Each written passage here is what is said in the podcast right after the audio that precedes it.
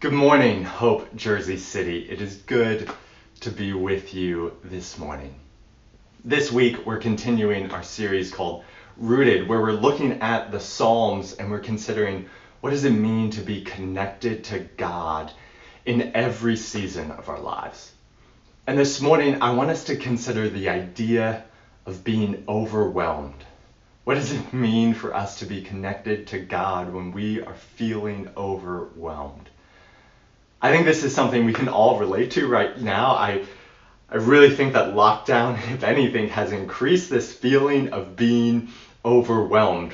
And maybe we're overwhelmed by just the sense of feeling confined to a single space, or maybe we're overwhelmed by all the demands that are pulling on us in different directions demands of home, demands of kids, demands of relationships, demands of work, demands of church, demands of of planning, demands of whatever it might be, and we don't have the, the physical space to separate these things like we used to.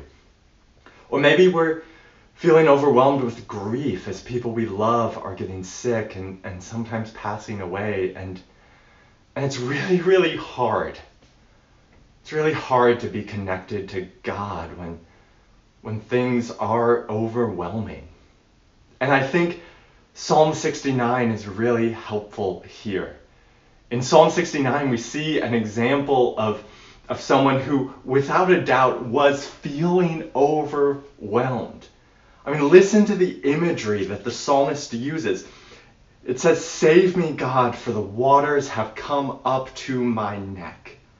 I sink in deep mire where there is no foothold. I have come into deep waters, and the flood sweeps over me. The psalmist says, Let me be delivered from my enemies and from the deep waters. Do not let the flood sweep over me. The psalmist felt overwhelmed without a doubt. I think we can all relate to that. And the psalmist here feels so overwhelmed that they use this really powerful image of deep water. And this deep water they say is like their suffering. And so I want to unpack this image of deep water because I think it's really essential to understanding what's going on here. I'm here on the New Jersey side of the Delaware River. More specifically, I'm at Washington's Crossing. You see, this area played an important part in the American Revolutionary War. December 25th, 1776, George Washington led a column of soldiers across the river here. And they went down to Trenton, had a battle with the British forces there. They won, gathered some important military supplies and some captives, and then went back over to Pennsylvania. A little bit later, on January 3rd, 1777, they crossed the river again and went up and had a significant battle at Princeton. Now, while the numbers of the Battle of Trenton were relatively small, it was an important battle.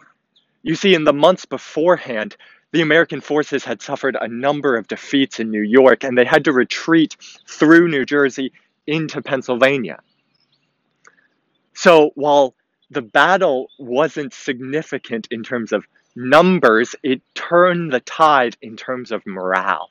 And its effect on the inspiration of the troops was really significant. Now, it wasn't an easy battle. In fact, it was pretty difficult. But the main difficulty that Christmas night wasn't the British soldiers, it was this river. You see, that night the weather was really severe and the river was icy. Now, it wasn't solid ice that you could just walk across, they still had to use boats, but the ice made the crossing treacherous. A number of soldiers fell out of the boats when it happened. And in fact, there were two whole battalions that were supposed to go with Washington but couldn't make the crossing. So when Washington made it to Trenton, he only had 2,400 troops. The main barrier and obstacle in that battle was this river. You see, we live in a time when when almost everyone, as a little kid, is taught how to swim, a time when travel on water or over water is really easy, but it was not always that way. For ancient Jews, water, and especially deep water, was terrifying. Sea travel was the most dangerous kind of travel. And in fact, water, deep water, represents evil and chaos. In fact, the Hebrew word for deep is the same root as the Babylonian goddess of chaos. When you look across the Bible, the deep water represents chaos and evil. We see it in Genesis 1, chapter 2, when darkness hovers over the surface of the deep. At the beginning, there was nothing but darkness and the deep. And God turned that and ordered it into creation. In Job chapter 38, God says to Job, Have you journeyed to the springs of the sea or walked in the recesses of the deep? God says the deep places of chaos and evil, they are places in which I only have domain. At the end of the Bible, in Revelation chapter 13, the beast, this representation of Satan that makes war against God's people, comes out of the sea, comes out of the deep places. You see, ancient Jews and many of the cultures around them had this view of the world, of the universe, that has three tiers. And there was heaven on top, and there's earth in which we live in the middle, and then below are the deep places and hell. And water, deep water, connects our layer with the layer beneath us. And so that's why in Revelation 13, the beast comes out of the sea. And that's why at the end of Revelation, when the author sees this glorious vision of a new heaven and a new earth, he says, There is no longer any sea. It's not because he doesn't like relaxing by the beach, it's because the sea represents chaos and evil. And if you've spent any time on the water, I think you understand this. When I was in middle and high school, I went to this summer camp and I spent a lot of time doing whitewater canoeing and kayaking. Now, I'm someone who likes adventurous sports. I'm an avid rock climber. The first couple times I went cl- rock climbing, the height was really scary, but you get used to it pretty quickly. However, I never got used to going down rapids in a small boat. The power of the water is just overwhelming. And if you've ever gone whitewater rafting or if you've ever been caught in a riptide, you know how powerful the water is. But even if you've never experienced any of those things, we all know what it feels like to be drowning. We all know what it feels like to have all of the situations in life overwhelm us. We know what it's like to have a river in front of us that we can't cross. We know what it's like to have the water up to our neck, and that is what the psalmist is experiencing. So the psalmist is using this really powerful image of deep water to describe how they are feeling overwhelmed in their circumstance. But what exactly is happening to the psalmist? It's really hard to reconstruct the history of any particular psalm, but there's a couple options about what this psalmist might be experiencing. Some scholars think that the psalmist might be experiencing a terminal illness. Verses 1 through 3, the language of the waters coming up to my neck, and where the psalmist says, I'm weary with crying, my throat is parched, my eyes grow dim. Some think that this might reflect some sort of physical illness that the psalmist is experiencing. Another option, and one that I think is a little more plausible, is that the psalmist is experiencing a combination of things. One of those things is that they've been rejected by their loved ones.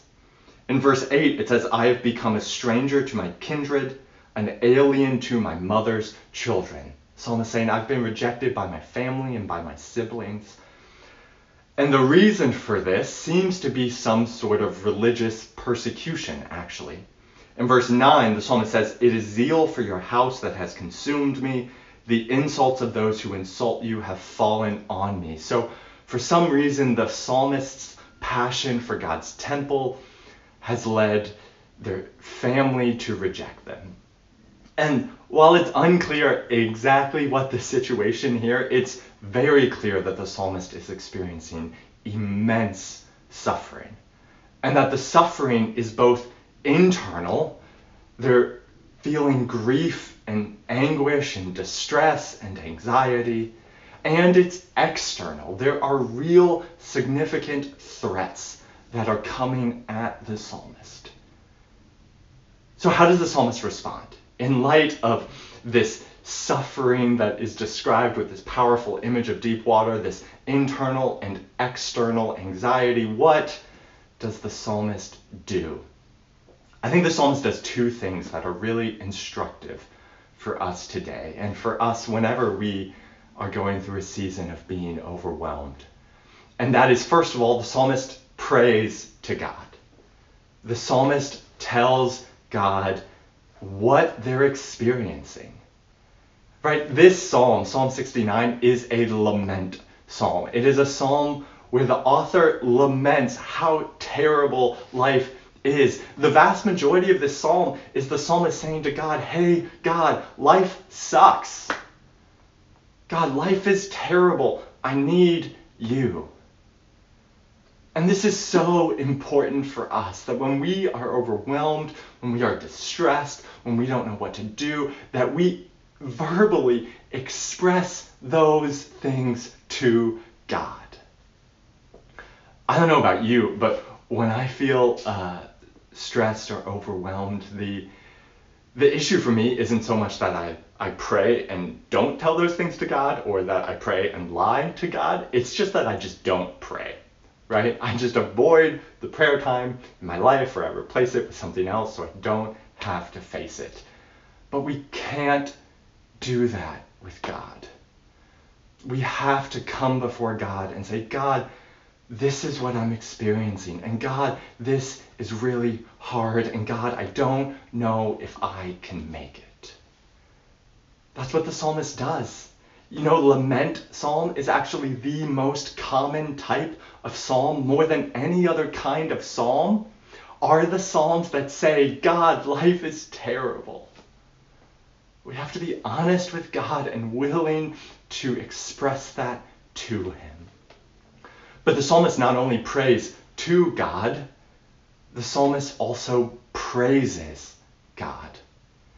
The way this psalm ends is so beautiful. In verse 30, the psalmist says, I will praise the name of God with a song. song. I will magnify him with thanksgiving. In verse 34, the psalmist says, Let heaven and earth praise him, the seas and everything that moves in them. The psalmist ends by saying, God, I will still praise you because you are worthy of praise. And then I love what the psalmist does. The psalmist has used this powerful image of deep water to describe their distress. And then at the end says, Let the seas praise God. At the end, the psalmist says, Let the deep water be used in God's praise. The deep water that caused my distress, that connects us to evil and to chaos, may that praise God. And here's the thing no matter what we're experiencing, no matter how terrible life may get, God is always worthy of our praise. Because no matter what happens, God is still God. God is still the creator of the heavens and the earth who holds all things together. God is the one who, who journeys to the springs of the sea and walks in the recesses of the deep. God is still the one who has dominion over the chaos. God is still loving and good and merciful and kind. And even if we don't see it, God is still worthy of praise because of who God is. And so I think what's important for us when we're overwhelmed is that we have a, a, balance between these two things. We shouldn't go to God and just tell him, hey, God, everything is terrible, and then stop. But we also shouldn't go to God and just praise Him as if everything is okay when it's not. We need to be people who go to God holding both of these things together, saying, God, life is really hard, but God, I still know that you are good. So, what does God do? If the psalmist is experiencing this great suffering, that they pray to God and they praise God, what does God do? And here, what I want to show is that Psalm 69 is really cool because Psalm 69 has a ton of connections to the New Testament. Actually, more than any other book of the Bible, the New Testament quotes the Psalms, quotes Psalms more than any other book. And of the Psalms, the two Psalms that the New Testament most frequently quotes are Psalm 22 and Psalm 69. And I just want to I want to share with you a couple of those. So, in Psalm 69 verse 4, it says, "More in number than the hairs of my head are those who hate me without cause." This is quoted in John chapter 15 verse 25. There Jesus says, "They hate me without cause" about the religious leaders that are against him. In Psalm 69 verse 9, it says, It is zeal for your house that has consumed me. This is quoted in John chapter 2, verse 17. After Jesus overthrows the, the tables in the temple of the money changers, it says, Zeal for your house has consumed me about Jesus. The second half of Psalm 69, verse 9, the insults of those who insult you have fallen on me. This is quoted in Romans chapter 15, verse 3. There, Paul applies this verse to Jesus and how Jesus was insulted. In uh, Psalm 69, verse 21, it says, They gave me poison for food, and for my thirst they gave me vinegar to drink. This is referenced in every one of the Gospels. All four of the Gospels reference this when Jesus is on the cross and is given vinegar to drink. In Psalm 69, verse 25, it says, May their camp be a desolation. Let no one live in their tents. Here, the psalmist is talking about his enemies. This verse is quoted in Acts chapter 1, verse 20.